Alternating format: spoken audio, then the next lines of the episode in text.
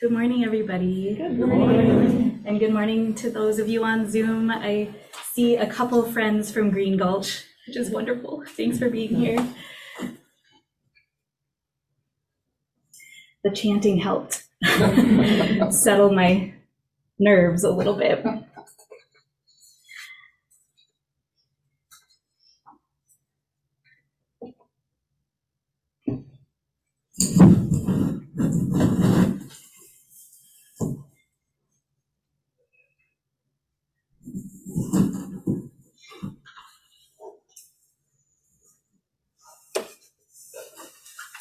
We begin today by offering a land acknowledgement practice. I invite you to settle in, maybe take a breath if that feels good. Notice how these words land for you. We collectively acknowledge that we are practicing cultural humility. For those of us in South Minneapolis and St. Paul, we acknowledge that we are living and practicing on stolen Dakota and Anishinaabe traditional, ancestral, and contemporary lands. For those of us in other parts of the world, take a moment to reflect on the indigenous peoples of those lands. We acknowledge the genocide and displacement perpetrated by the US government against Native Americans and the colonization that continues to this day. We invite each and every one of us to consider land acknowledgement as a living, engaged practice, not just something to be tacked on to the beginning of a Dharma talk. For those of us who are not Native American, we commit to curiosity and engagement with the lives, justice movements, and sovereignty of the Native nations of this territory and beyond. We make efforts to learn and take action when and where we can as Bodhisattva activity. We also recognize the anniversary of the murder of George Floyd here in the Twin Cities three years ago. In the ways that feel right for us in our bodies, in our space at this time, we sit with the heaviness, the pain, the joy and courage woven into the protest movements and mutual aid that have unfolded in the aftermath, as well as the ongoing violence faced by our Black and Brown siblings at the hands of the police. May we stand side by side in community care.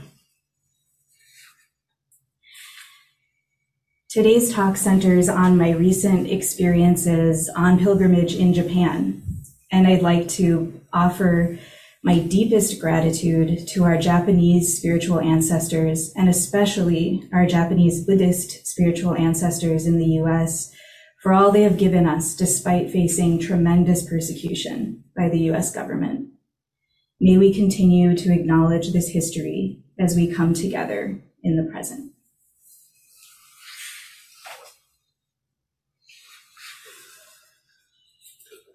So as you may see, I have a computer, and I'm hoping to um, share some slides of images at the end. Uh, but I'm also noticing that I am nervous. I can feel my my belly kind of warm and bouncing, and I can feel my pulse. You know, in not just in my chest, but in my fingertips, in my elbows. And uh, just like the chanting at the top of our Dharma talk helped me, you know, the kind of the resonance of my voice in my body, but everybody's voices helped me settle.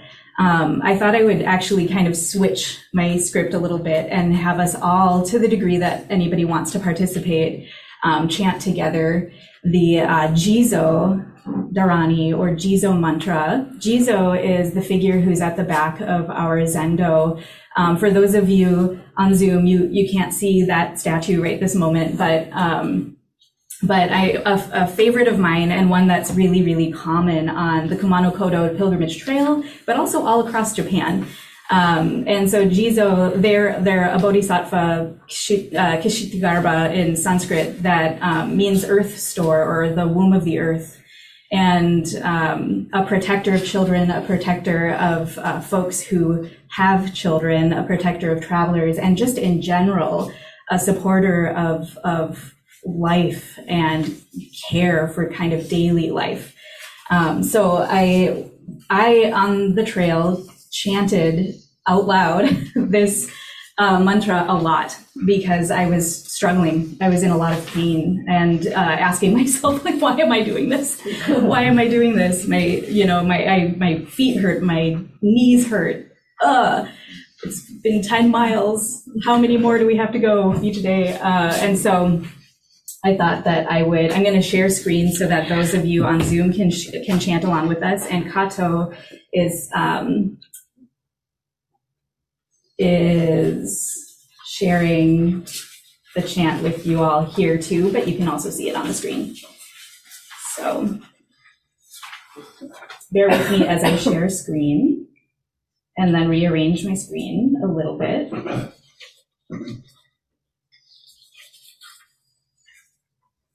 Let's see here. There we go. Okay, so let's chant this six times. Um, and I'll, I'll just get started so you kind of feel the speed and rhythm I'm going at and then join in to the degree that that it feels good to you. I'll, i probably I sway back and forth as though I'm taking steps, and I put an exclamation point at the end because I encourage you to to bring some energy into it. You know, um, I, I like to try to chant from from my hara, from the some, from my abdomen as much as I can. On ka ka ka bisan ma e so wa ka on ka ka ka bisan ma e so wa ka on ka ka ka bisan ma e so wa ka on ka ka ka bisan ma e so wa ka on ka ka ka bisan ma six. Thank you for joining me in that. Um, on the sheet that uh, was shared in person here in the Zendo, there's a little description, which is that the Jizo Dharani or mantra invokes Jizo's presence and can help to dispel distressing thoughts or energy and offer well-being and protection. Certainly helped me on the trail. Uh, I'm going to go ahead and stop share for now. We'll get back to it. We go.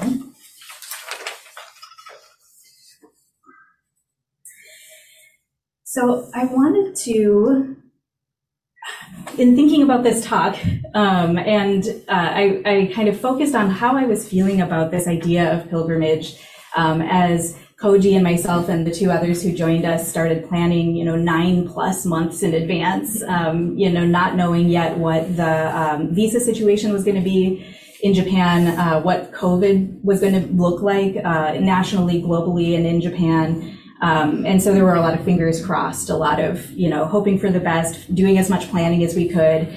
Um, and uh, so I was thinking at that time, and then thinking as it got closer, uh, and then while we were there and, and since, like, why? you know, why go on a pilgrimage? Um, I definitely feel the privilege that I have as a person who has the, um, the resources to be able to travel recreationally or to travel for um, spiritual exploration and practice. And also, you know, thinking about jet fuel, thinking about the impact that that has on the uh, environment of our finite planet. Um, and and also uh, specifically thinking about Dogen Zenji, our uh, the founder of Soto Zen, which is the kind of Zen we practice here at Clouds, uh, and, and he lived in the 1200s in Japan. And so much of his message is that daily life is practice. You know, that there's no need to go anywhere else or do something else in order to be fully, deeply engaged in practice, like you're at a monastery, like you're on a pilgrimage. Every day, you know, washing the dishes, going to work, driving in your car, these things are practice. There's no distinction. Um, so I'm going to share a couple quotes from Dogen. Um, and actually, these are the translations I'll share are by Kaz Tanahashi, whose calligraphy we also have, we're lucky enough here at Clouds to have some, uh, some of, some of his art calligraphy. And there's uh, a piece that uh, is on the wall here in the Zendo and then some other ones throughout the, the center. Um, So in Dogen's essay, the Genjo Koan, which in many U.S. Zen centers we chant as liturgy, uh, he one of the lines, and I love the Genjo Koan actually, so I wish I could read the whole thing. But one of the lines is, "When you find your place where you are, practice occurs." When you find your place where you are, practice occurs, and I love that. Uh, it was actually painted on a mural on my house when I lived in Colorado. Um, and it feels peaceful and enlivening to me. Like, you know, in, in that house and in that backyard, I had a permaculture food forest. I was growing a ton of food and herbs and medicine. And every time I was just outside digging around, you know, uh, mulching things or harvesting things, uh, I would think, yeah, you know, like I'm I'm really actively get, getting here, you know, getting into my body, getting into this moment in this place, finding my place right here, right now, where I am. This is practice. Practice is occurring, and um, and I was also there in rural south southwestern Colorado, that same house, when I got very very ill, the the illness that almost took my life and so I had an awful lot of time, you know, a year and a half to sit in a chair in the sun on my porch alone every day and find my place where I was. You know, there was no, there was nothing else I could be doing. I needed help to get to the bathroom. I needed help to get a sip of water. So all I could do was just find my place where I was. And and practice did occur actually um, being so my focus my life focus being so narrowed at that time um, i found incredible peace you know i just had to rest in the present moment because there was nothing else that i could do other than breathe take the next breath try to take the next sip of water just this thing Whoops.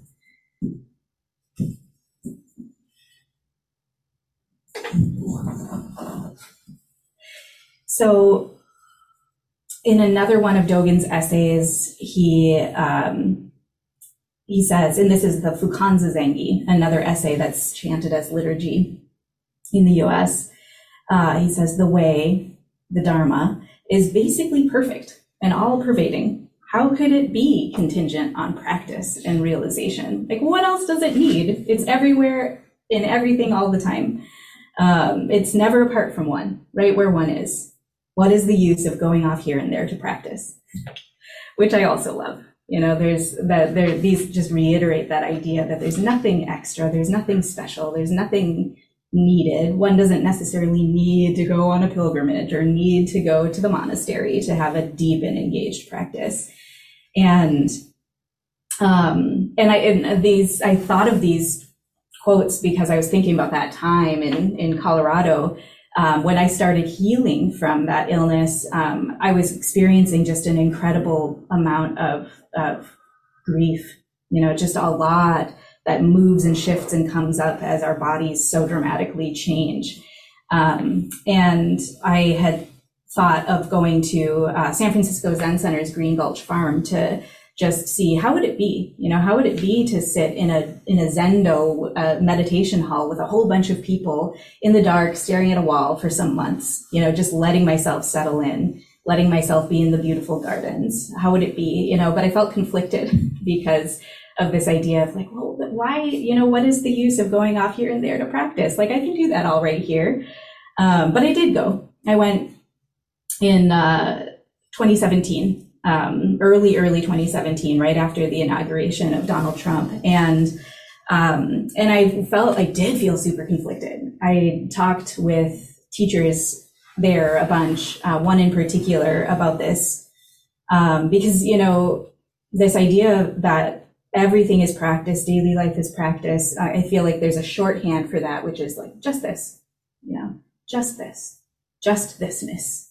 And um, and I asked one of the teachers there, you know, like if, if daily life is practice, if just thisness is the whole point, it's the whole point of what we're doing, then why are we here? Like, what are we doing here? Why have these 50 to 150 people come to Green Gulch Farm in California. Um, shouldn't we all be at home, you know, doing our best to wake up and be wholesomely engaged with our lives rather than going off here and there to practice? And especially for me as a social justice activist, I felt like I was abandoning my communities by going to Green Gulch Farm, this gorgeous place in this in Marin, California, which is like a world apart from uh, my daily life. And uh, the, the, that teacher gave a really great answer, which was that just thisness is subtle, that touching it or feeling it or being able to rest in it is subtle. Uh, that there's a kind of a texture to the groundedness in our bodies in place and time, but also the containedness in our bodies in place and time, and the and the spaciousness that can come from that. That the texture of that experience is subtle, and it's really hard to find on your own. It's really hard to touch in daily life without uh, support. And uh, Guo Gu, whose translation of the Mumonkan or Gateless Gate um, that we're reading in uh, one of the Zen study groups here at Clouds, he talks about, um, and Guo Gu is a, a Chan teacher. He talks about the sensation of doubt, which I love. I love that idea a lot. The like sensation. What's the sensation of doubt? The mind of wonderment. You know, the mind of wondering or curiosity or not knowing. And for me, those things are the same as just thisness, just here, just now. I don't know everything. All I all I can apprehend or experience is just this moment. Um, and in fact, you know, I feel like that teacher telling me, well, gosh, it's subtle. And Guo Gu in, in um, the his translation, which is called Passing Through the Gateless Barrier, um, I feel like they're saying, you know, we do need practice, whether whatever that looks like for people, whether that's koan practice or coming to clouds and water or going on a pilgrimage or living residentially or reading, you know, old texts, whatever it is for us, so that we do need scaffolding or a container, something to support us in being able to kind of rest and relax enough to, to feel into that sensation of great doubt, that sensation of not knowing, because that sensation isn't unscary. like it's it's a little scary in and of itself, and passing into it feels like passing into a fire sometimes. Um, and and in fact, in that same essay, the Fukanzazengi that uh, Dogen Zenji wrote in the 1200s, he says after what is the use of going off here and there to practice, he says. And yet, if there is the slightest discrepancy, the way the way the Dharma is as distant as heaven from earth. You know, if the least like or dislike arises, the mind is lost in confusion, which to me sounds like, oh, like that's a that's a tall order. you know, that's impossible. Of course, the least like or dislike is going to arise every moment of every day, uh, all the time. So what you know that that for me is like, yeah. So we do. I do. I need a container. I do really well with support uh, structures and scaffoldings, the kind of lattices to rest on. And for many years, that was the monastery. That was the residential practice community or communities that I was living in. That, you know, that supported me to keep resting enough to touch the just thisness, to touch the sensation or texture of doubt. And that's what pilgrimage is for me too. You know, it's been three and a half years now since I've left residential practice, and it has been quite an adjustment. Um, but, you know, uh, and I think just like Dogen saying that practice is daily life, I think pilgrimage is too. You know, I think of the stitches in our uh, rakusus that look like the little bibs that are abbreviated robes, or the stitches in these big robes. Um, I think of the process of stitching those as a pilgrimage, you know, embodied devotional practice, step by step, stitch by stitch. And um, in that way, it's a lattice or a framework, you know, like a well trod trail, like the Kumano Kodo pilgrimage trails that are over a thousand years old in Japan, walked by so many people before me, with me, after me, just like stitching a robe, you know, hands like mine have done this in very much this way for 2,500 plus years, you know, with me, before me, and after me as well.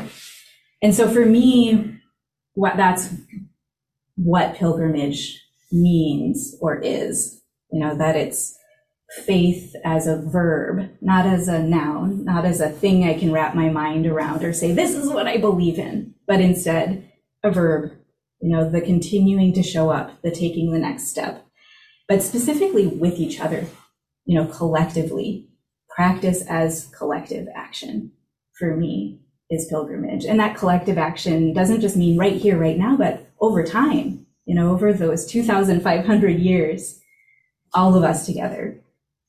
The pilgrimage is embodied devotional practice. And the embodied, I have it underlined here in my notes, embodied. It helps me feel, really feel, not just with my, my intellect, but my body, in my heart, into the sensation of doubt for a while and maybe even get to rest there, you know, without trying to change doubt into certainty.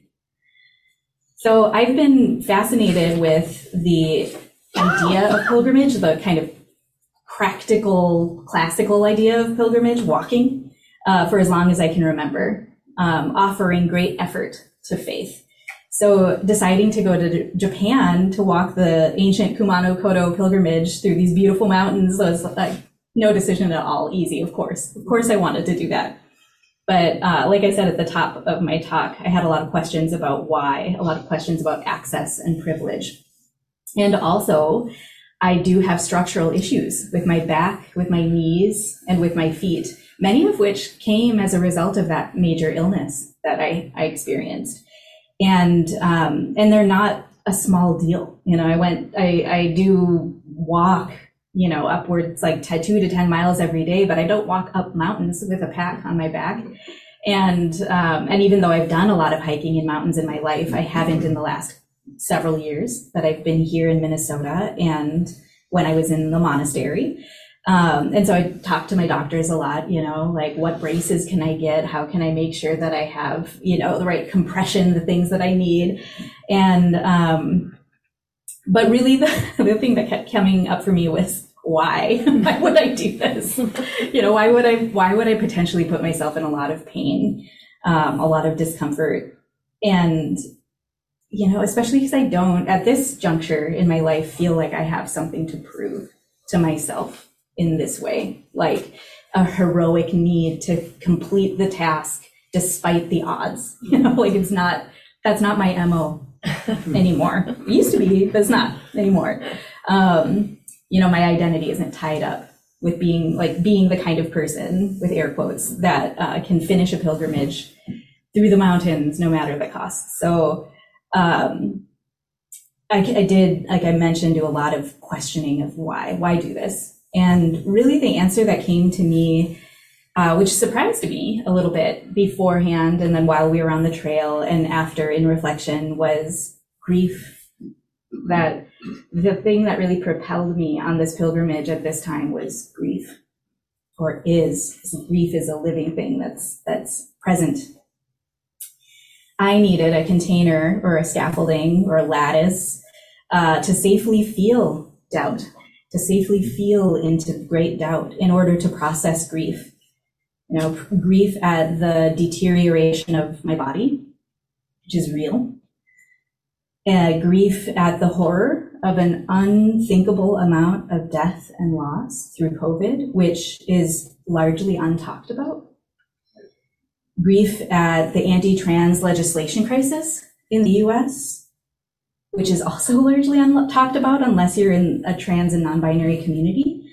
And the kind of gut deep gut knotted terror that I feel every day when I walk outside. And I walk everywhere. So I walk to the grocery store, I walk to the library, I walk to the coffee shop, you know, just being aware of how hyper aware I always have been, but especially now as I walk through spaces uh, as a BIPOC member of the trans and non binary community. And that terror extends to my trans and non binary BIPOC disabled and immigrant friends and loved ones and family. And I needed, you know, there's so many other things too, kind of swirling around in this great grief. Um, and I did need and continue to need help um, and support, finding that sensation of doubt that Guo Gu talks about, that subtle experience of just this. And, um, you know, f- passing through that, the fire of how scary doubt can be really gives me this moment when I can touch it of ease. You know, like I can't know, I can't hold on. You know, all I can do is take the next breath, take the next step. And I need help, and I can't do it alone, um, which is where that pilgrimage as collective action piece comes in. And so, you know, what I was doing on this pilgrimage was with every step, you know, chanting with my body and calling that help. I take refuge. I can't do this alone. You know, with each stitch in our robes, we say Namu Butsu. I take refuge. I'm taking refuge. And refuge is hard for me. So it's like, ooh, okay, I do. I do need help. I do need this collective support and action. Um, and then lastly, I was, you know, ordained as a priest here at Clouds and Water, priest in training in the fall. Um, and it has been a while, you know, these three and a half years since I left monastic practice. And it's so much harder out here in the marketplace, you know, uh, it's so much harder in the marketplace is what we say, like the, the world of working and, and making dinner and taking care of your friendships and your families and, uh, you know, marching with the community, all of these things, the marketplace. Um, it's, it's harder out here to find, like the container is sloshy, it's porous, it's always moving. Um, and it's harder to find, especially I find, you know, being middle aged, it's harder to find friends and community to, to support me in those ways. Um, and so I felt especially called at this time to try on the literal pilgrimage of the Kumano Kodo trails in Japan um, as a way to step into new priesthood, to feel into what it's like to be a steward of Soto Zen outside of a monastery, you know, in, in a lay practice environment. What is that? Who am I? What is my social role? And um, what's my spiritual role?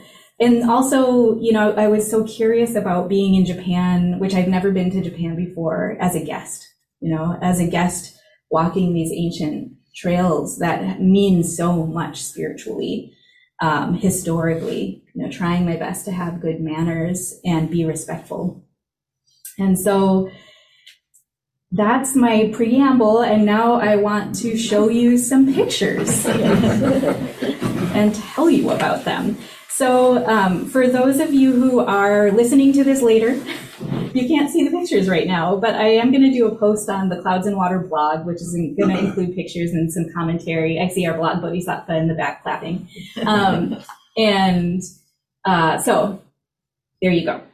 Check out the blog, which isn't up yet, but will be soon. So, let me once again share a screen and make sure that this is looking right.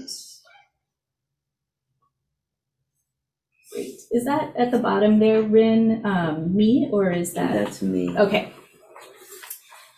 So, real quick, I just wanted to tell you a little bit about the uh, Kumano Kodo trails. Um, let me see if my, there we go.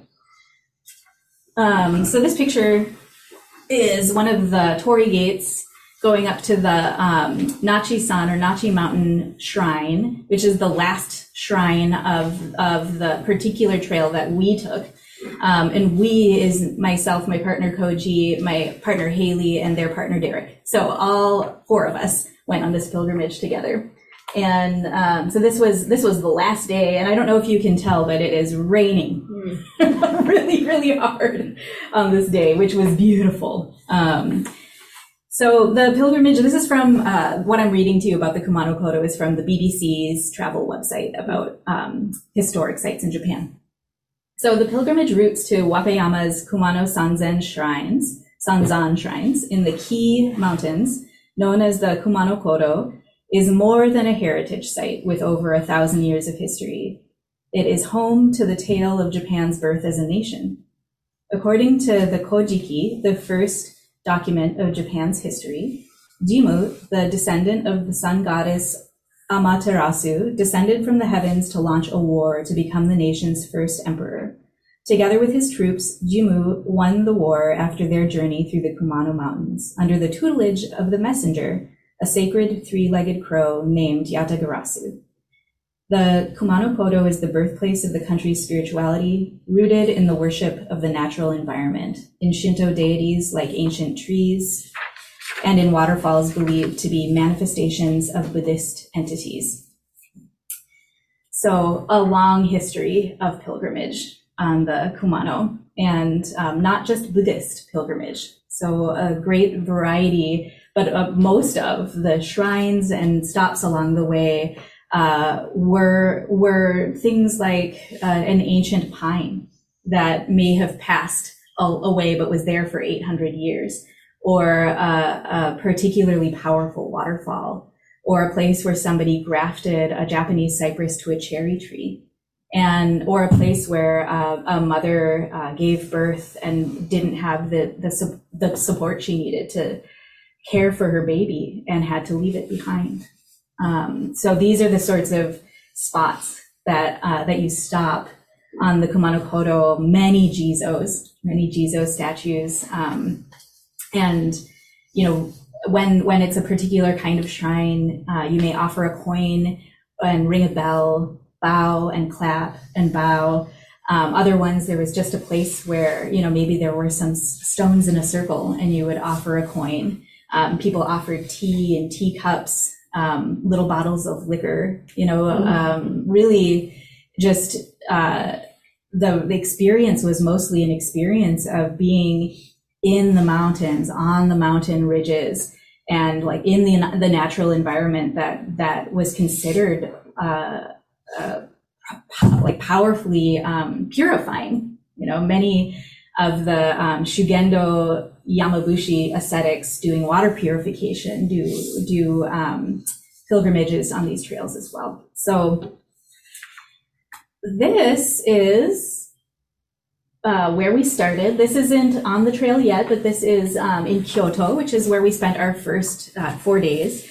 And we went to so many temples. It's impossible to get to all of them. I think we could go back for two weeks, twice a year for the rest of our lives and not see everything in, in Kyoto. But this one I wanted to show you because this is Kenninji, uh, which is a Rinzai Zen temple, but this is the first or oldest Zen temple in Japan.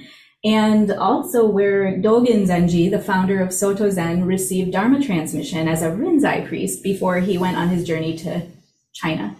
So it was so cool, you know, just being in this space, wandering this land and these buildings, many of which have burnt down and been re- rebuilt and burnt down and been rebuilt and burnt down and been rebuilt. Um, but being like, yeah, gosh, you know, this was here before Dogen. Dogen practiced here and was, you know, given full teaching authority or Dharma transmission here. How cool. And it was, it was, this was the first, um, temple we had visited many temples before this but this is the first where i felt that sense of like that ping of recognition and resonance like oh this is this is our place. This is this is you know so much like what we do. Um, also the dragons wow right? That um, that painting on the ceiling in the hall there on the right um, was painted in i think 2002 for the 800th anniversary of this temple. Um, but there are other famous dragon paintings throughout the temple as well. And then on the left, I just loved so much that there were just endless corridors opening up to these beautiful green patches where the sun just comes through and shines on a rock. And that's the point. You, you sit on the tatami and you, you gaze at these beautiful rocks with the sun on them. Um, and I was mesmerized. We spent so long here. it was, it was beautiful. Um, there we go. So the next is, um, on the upper right, that's a massive oh bonsho bonsho bell. Um, that is the biggest bonsho bell in Japan, and I don't know if you can see below the bell in the far distance is a, a gate and tiny tiny people.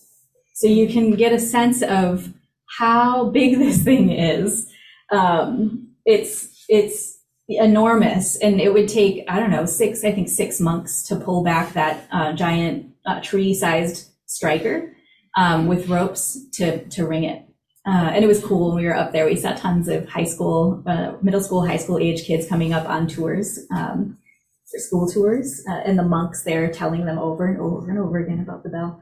Uh, and then this is Maruyama Park, which is just beautiful. I wanted to show a picture of it. It was fun because after visiting these temples, we came to, down to this park, which also is like 800 years old, um, and uh, just watched all the high school kids, you know, flirting with each other and doing their their sort of like fun youth social business. Um, and that was really, it was really lovely to just sort of sit in the shade and, and watch daily life. Um, so this is the Ryozen Kannon Memorial, a war memorial, um, and a famous one. I feel like folks have seen a lot of, and you know, when you Google Kyoto, you often see this image of this huge Kuan Yin Kannon um, in the background there. And um, the middle picture is uh, inside her heart. You can walk up behind Kuan Yin and into her body.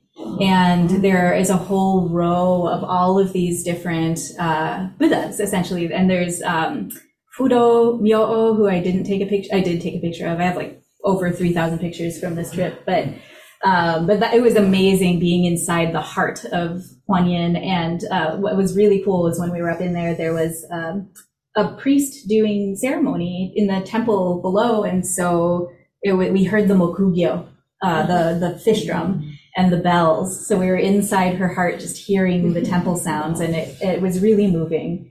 Um, on the right is me offering incense um, in the space that's under, you know, right up up past those stairs behind me in the first picture. Um, and then and then we have this is still Kyoto. Oops. Um, sorry, it's a little bit slower.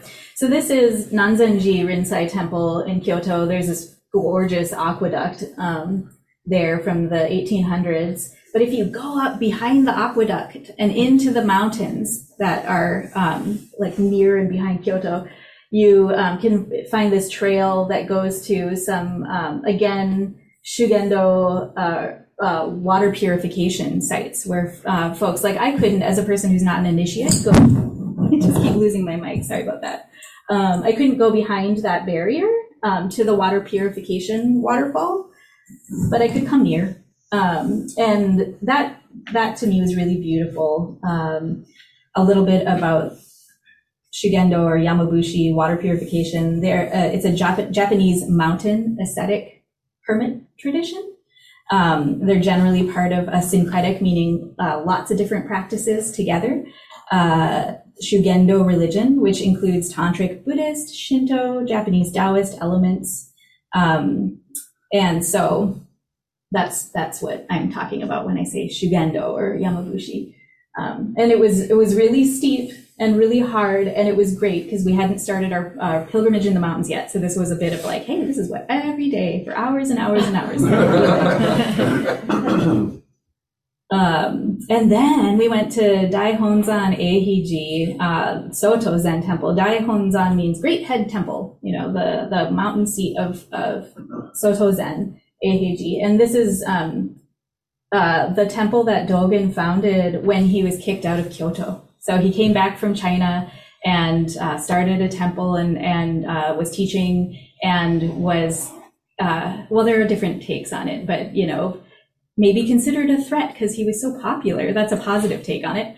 Um, and was kicked out of Kyoto, and he uh, was given an opportunity to start a temple on on this mountain, and he did. And so Daihonzan Eiheiji, and I was like, oh gosh, we got to go there, right? We're a Soto Zen tradition. I'm I'm a Soto Zen priest. I have to go to the head temple, uh, but I wasn't thinking it was going to be that moving or that cool. Um, and it was. It was my favorite part of the whole trip. Oh my gosh. There's Koji. That's Koji smiling, which is hard to tell, but that's a, that's, that's a Koji smile. And um, and we had these little badges that were like, we're a visitor, you know, so just everybody knew. Uh, but it was really great because there wasn't infrastructure for English speaking visitors. We weren't the norm. Um, they did find a young monk, as well, a second year monk, uh, who, which is kind of impressive. Practice at, at Eiheiji is hard. People don't often stay there multiple years. Uh, who spoke English, and I think he was kind of assigned to us. And so uh, he often found us and, and would tell us about things. Um, but but yeah, it was, you know, this is just Koji, like near, like not in any part of the temple, just kind of near the river that goes up to the graveyard and the waterfalls and things like that. But everything was just like astoundingly beautiful. Um, the, the image on the right is of the, um, the hatto, the place where you would do morning service. So this is where, you know, we woke up at 3:40 in the morning and uh, went up to the temple uh, with a small group of people who wanted to go to morning service with the with the monks and um, and walked up, up, up, up, up endless stairs to the top of the mountain where the hatto, the this this um, morning ceremony space is.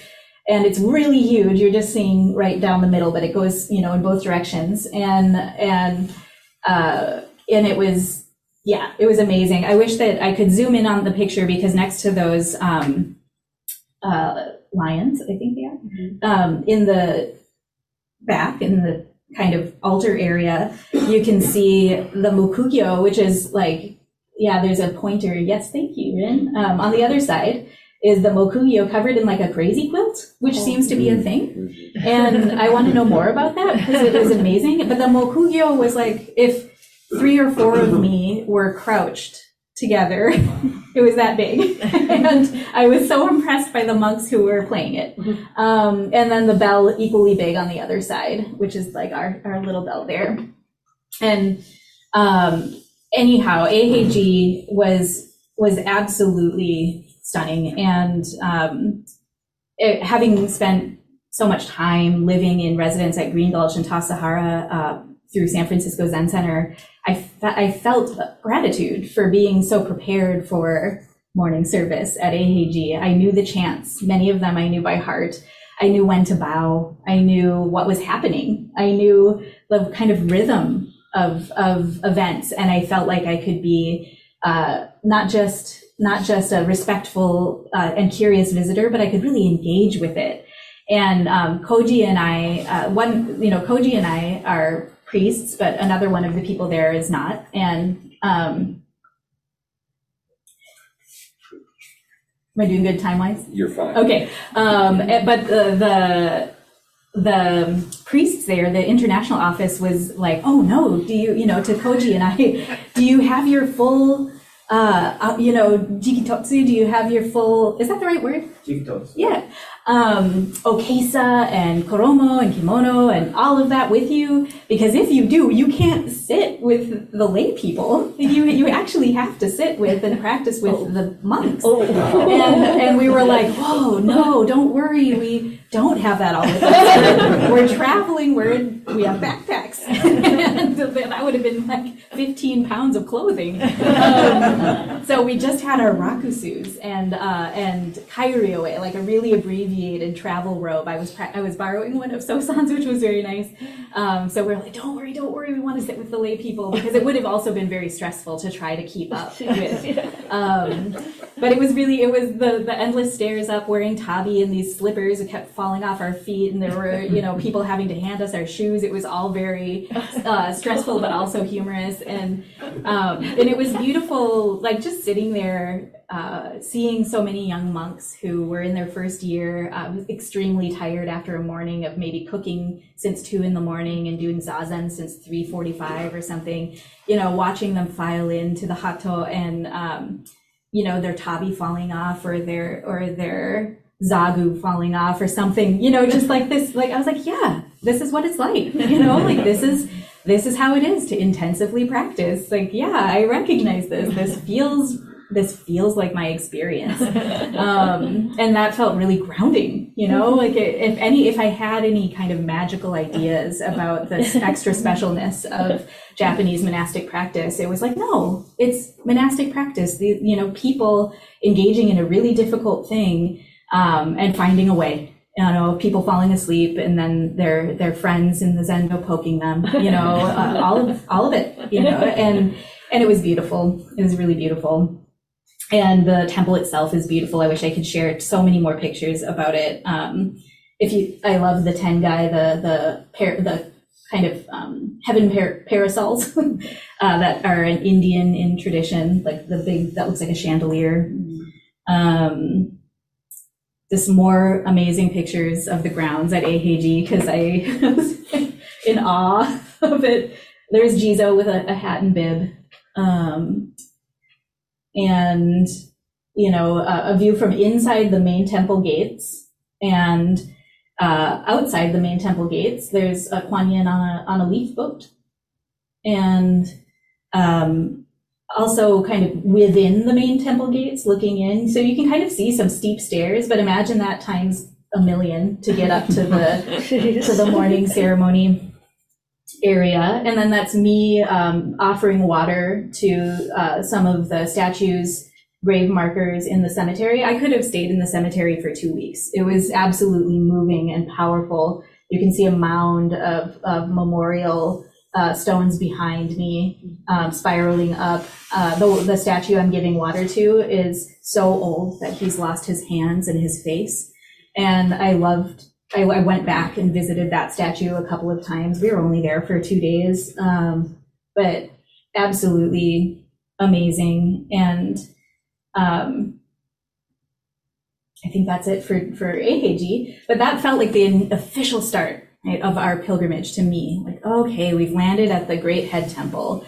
Now, now we begin. So we traveled down to Kii Tanabe and um, started at Takijiri Oji, and there's us uh, looking so fresh and rested. like, like of course we can tell anything at the very, the very beginning. Um, and then, and then you see, I tried to take pictures that would show how steep it was so on the right, if you look so close, you can see this little mustard colored backpack of Koji far mm-hmm. ahead, like 45 degree angle up the mountain. It was just an awful lot of elevation gain uh, and loss every day. So just a lot of steep ups and steep downs in these beautifully uh, well cared for, but very natural paths. So things like this, where it's you know maybe the tree roots created paths and then they were reinforced by people with stones and whatever over time. Um, and it was hard. It was really, really hard. And, uh, and I have tips for how to do things slightly different. If anybody is excited about going, which I would, I would recommend it in a heartbeat. Um, and so here's our first night. We did our first trek, first hike hike, and then we landed here. This place was called Tenku no Satoyama and um, and it, uh, we were you know high up in the mountains in in in rural farmlands, um, which you can see in the picture on the bottom. And uh, many of the places we stayed, um, the picture on the right, were just tatami mat rooms in in old farmhouses or townhouses that are being um, rented out in a way to pre- preserve them. Um, and beautiful, you know, shiki uh, buton mattresses. It was it was awesome, and actually the, the firmness of the bedding was really great after that much hiking. Um, we loved this place. Actually, this was our favorite stop on the trail, and you know. Uh, to to Chika, Chikatsuyu the next day, um, always visiting shrines. Uh, the the terrain we walked through on the le- on the left, you can see this was um, we were in the village, you know, for part of the hike uh, many days we went through villages and things like that. And uh, again, on the right, you can see how steep everything is. Everything is, you know, just up and into the mountains. And um, I wanted to mention manners again. You know, um, one of the things that keeps coming up in Dharma talks here, and I keep re- re- reiterating it, is you know this question of like, what if we treated our forms and practices as if they weren't, um, you know, a metaphor, but were literal? you know, what if when um, when you see uh, actually the picture here doesn't show it, but those zigzagging white um, uh, pieces of, of what look like paper hanging down from torii gates and mm-hmm. things like that, which which signify uh, this is the abode of a god. You know, the gods are here. What if you took that seriously? What if I took that seriously? You know, what if I said hello to the spirits of the, the tree or the mountain or the waterfall that were worshipped here, that are worshipped here? Um, because people were pilgrims, uh, you know, people were joining us as pilgrims on this trail. Many folks from Japan, uh, many of them doing a, a, a trek for the first time since lockdown and COVID. So praying earnestly, you know, and and so it felt important to me to try to settle into meeting and greeting the gods and the spirits um, in the way as close as I could to what they're used to, and having those good manners, and not and not um, you know saying, oh well, how quaint, you know, this is what a beautiful thing that these people believe or other people believed in the past or that kind of thing, but just meeting this as reality. Um, and it was profoundly moving to to do that. And I feel like Zen practice is really good at um, supporting, uh, giving us a lattice or a framework to have those kinds of good manners, to, to, to move our bodies through those forms, and then catch up with our bodies and feel what what did it feel like to to give respect in this way. Um, this is a, a, UNESCO World Heritage Site in one of our stops, Yunomine Onsen, also a small town in the mountains. Um, onsen is just hot spring. There are lots of natural hot springs everywhere. Yunomine has one of the oldest uh, kind of public hot springs. The the river that you can see to the left of, of Koji there uh, has the hot springs bubbling up right there, so you can just you know get bags of eggs or bags of sweet potatoes and stick them in and boil them, which Whoa. I did, and it was amazing. um, and, uh, like the best sweet potato I've ever eaten in my life. Just tasted like flowers. Um, and then I and, and, we spent two nights there, so we could take a loop trail um, without our packs one day, which was actually the hardest hike. Uh, so thank goodness we did it without our packs. And uh, on the right, you can see a Jizo. I just wanted to share that because it's so old. You know, so many of the, the statues or markers or shrines are so old that they're just a lump of rock with the, the remembrance of a carving of Jizo or words or that kind of thing. Um, and I think they're so beautiful. And um, so Loop Day, Loop to Hongu Taisha, Hongu Taisha is one of the big the big three on the on the trail um, as far as shrines or or um, temples. So again, on the left, you can see here's a really steep trail that's just uh, how the water has carved steps into the rock over time, and that's what our trail was. Uh, and you know, and so it's slippery with leaves and things like that. Uh, we were so lucky with our weather because it wasn't raining most of the time we were hiking. Uh, and I had a, a, hiking staff, but I wish I'd I wished I'd had poles, you know, just for that extra stabilization. Um, and it was amazing. Like, ah, oh, I wished I could have spent weeks and weeks and weeks just taking photos. Another Jizo, um, beautifully given a little house to to stay safe in. And this was the hard day. So this was maybe a third, third, fourth hike in. Um, and the day when we we uh, actually you see a pack. Actually, we did have like we took our packs as day packs, but we left um, the bulk of our stuff behind at the place where we were staying. And um, I think maybe this was a 14 or 15 kilometer day, and uh, yeah, and it was when it really hit. Like my you know feet were screaming, my ankles were screaming, my knees were screaming. Uh, my pack was great, so my back wasn't screaming.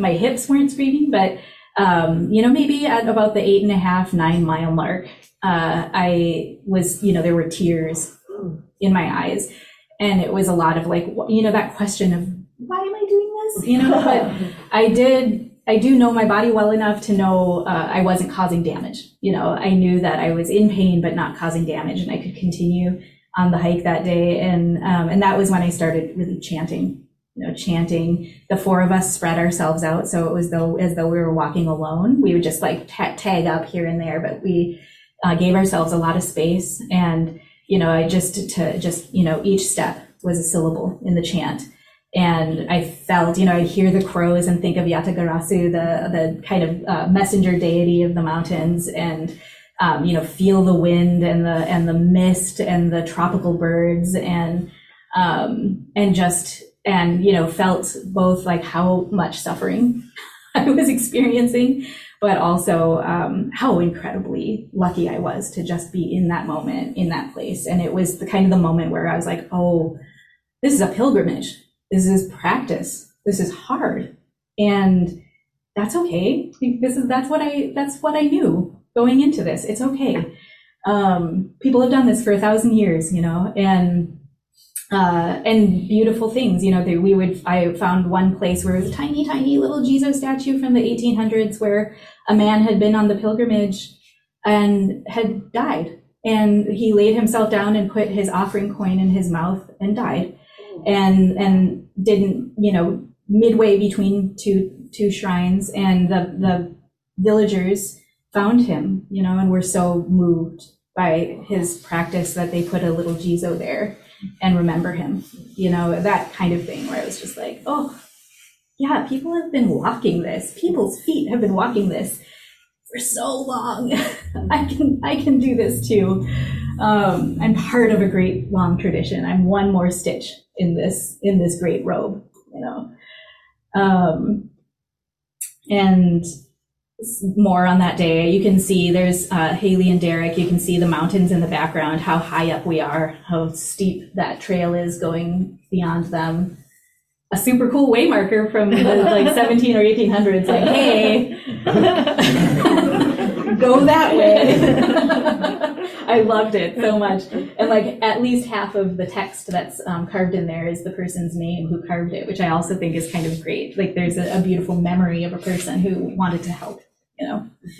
Um, and Hongu Taisha, we were so exhausted by the time we got to this main shrine that we barely, barely spent any time. Uh, but we made offerings, did our prayers, um, and I took some pictures. You can see Yatagarasu, the three-legged crow there, um, where the pointer is. And it was beautiful. And I think it's also the official shrine of the soccer team the like Japanese, one of the big main Japanese soccer teams. So there were a lot of there was a lot of soccer paraphernalia, and I thought that was really cool. There was just everywhere there were reminders that the temples are for the people. You know, when we went to Eiheiji, you could buy omamori little um, protective pouches that are prayers for certain things, like getting uh, passing grades on your tests, or driving safely, or a safe delivery of a child, or um, health, just generally health. I got one for health for me.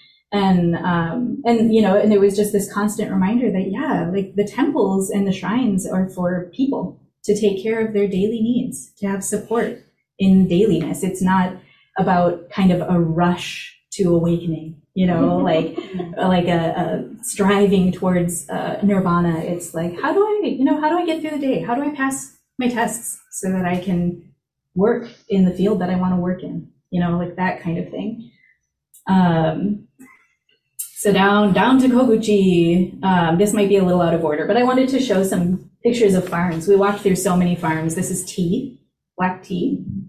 Um, and there's my friends down below the, the red torii gates and a, a, offering, the water offering. I wanted to show at least one picture of the water offering um, that you would do to purify yourself before you um, make offerings and prayers. And you can kind of see those white zigzagging um, papers that I was talking about, and I do know what they're called. Uh, let's see, what are they called? Shide.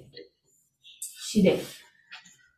Um, and then finally, Nachi-san, final day, final major temple complex, the end of our of our pilgrimage journey. Um, this was uh, the goddess enshrined in the Shinto part is uh, Musubino, Kami. Um, to tie the knot marriage goddess. And uh, but the whole complex includes a Buddhist temple as well, and um, and they happily coexisted until the 19th century when it was like no no no separate separate can't have the same religions in one spot. Uh, but now they're back together, um, and the this is the place. So this picture on the left is a massive, maybe 850 year old camphor tree. And um, uh, so sacred, you know. And uh, on the right, you can see uh, that you can walk through its roots. And when you when you do, you um, you know, you carry with yourself a great wish or a prayer on a wooden stick um, that then gets um, put into those slots right there. You can see on the left, and will be burned by the um, by the the attendants of that shrine in in ritual. Um, and so at that point, my whole body, I was dealing with a lot of the kind of chronic systemic inflammation that I deal with. And, and so my prayer was for the easing of the systemic inflammation in my body. Um, and yeah, that was a moment actually for me walking through this 850 year old camphor tree, uh, just really feeling the intensity of all of the years of practice and care for this being, this great being. Um, and then the, the pagoda is part of the Buddhist side of things. Um, a very famous one that again burnt, has burnt down and been rebuilt several times, or at least one big time. Um, you can see the big waterfall in the background, and that's the largest single drop waterfall in Japan. And um, also a major, that's the reason that Nachi, the sacred Nachi complex is there, is because of this waterfall and how powerful the um, ancient Shinto deities that are that like live in that waterfall are, but also the practice. Um, it's associated with Kuan Yin. It's a, and the practice that takes place there is often um, dedicated to Fudo Myo, that sort of fiery protector of practice, uh, who I love. I really love Fudo Myo a lot. Um, so amazing. Gosh, we, and we were lucky because this day it was pouring rain. You can see my three buddies in the picture on the left, and um, we decided not to do the final hike because it was the steepest and hardest mm. and it was pouring rain. Um, and I, we didn't feel like it would be safe. And so we instead took buses from Koguchi to Nachisan and spent maybe three hours in this complex because we weren't exhausted from having a hike.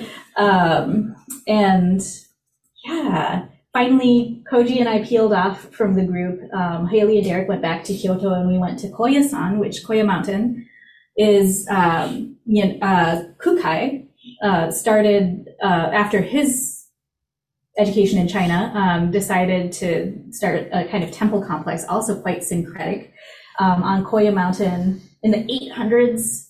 Uh, so it's just a, it's just this ancient, um, extremely well supported series of temples on the top of a mountain that you need to take many trains and a very, very steep cable car to.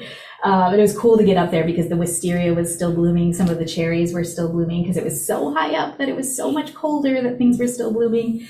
Um, but in particular, we wanted to go there not just because it's like, you know, a really important spiritual hub in Japan and so, so old, but also because um, the Buddhism that's that's sort of centered there is Shingon Buddhism, which is um, you know practices a lot of the esoteric practices that are still really related to South Asian and Indian practices, like Goma ceremony, like this one, fire ceremony. Um, and I was maybe one of three or four Indian people there, uh, fe- you know, feeling, oh, this is this is what I'm familiar with. I know this ceremony. The systems are the same, and uh, you know, witnessing there was an older Indian couple in front of uh, Koji and me where we were sitting at this ceremony and actually at morning service where you can see the monk using the cymbals and chanting. Um, and we were allowed to take pictures of monks here. In other places you weren't. Uh, but, you know, I could see how moved the, the you know, the other Indian folks like me were uh, like me by the chanting, by how similar so much of this was to Indian practice. And uh, Shingon Buddhism is Mahayana Buddhism, like Soto Zen. And um, so it feels like what I practice plus what it's plus, you know, this sort of connection to my ancestry. And, um, and, you know, really moved me. Morning service with the, the chanting with the main head monk there, as well as another one who was playing the, the uh, bell um, the chanting is so uh, eerie and melodic and um, just i mean I, I had shivers going up and down my spine and you know tears in my eyes. It was quite an experience to, to be there. It was our last day and we were very tired. So we kind of like moved through what we could move through. Again like kyoto you could spend weeks and weeks on just koya mountain. And um, visit 800 year old wisteria vines, you know, visit 800 year old plus uh, cherry trees, you know, just really beautiful um, history that's there and living there. Um, and and like in many places, many of the buildings have burnt down and been rebuilt several times, but some of them are still very, very old and, and original. I think that that might be the last slide that I have, and I don't know how I'm doing time wise because Um, We let you run over. no, Yeah, thanks, right. thanks for letting me run over. No questions then, I guess. Um, If you want, if you have closing remarks, Yeah, please. well, I guess, um, thank you for listening. Thank you for letting me run over. I wasn't paying attention to the time. Um, but yeah, I, I, uh, definitely, if anybody is curious about, um, pilgrimage, practice, I'm not an expert. Um, but if you ever had a wish to specifically engage in a Buddhist pilgrimage practice in Japan, I'm also not an expert, but I can tell you what, uh, what you know those tips the things that i think would um, really support a practice of, of bodies of various sorts like mine um, being you know gluten free being trans and non-binary um, those sorts of things and the experiences that we had navigating uh, pilgrimage in rural japan um, but it was a, it was absolutely an incredible experience uh, and i feel so privileged to have gotten to go and really enlivened and sort of settled into priest practice through that. Um, and so, yes, thank you. Thank you for being here today. Thank you for listening. Thank you so much for your talk.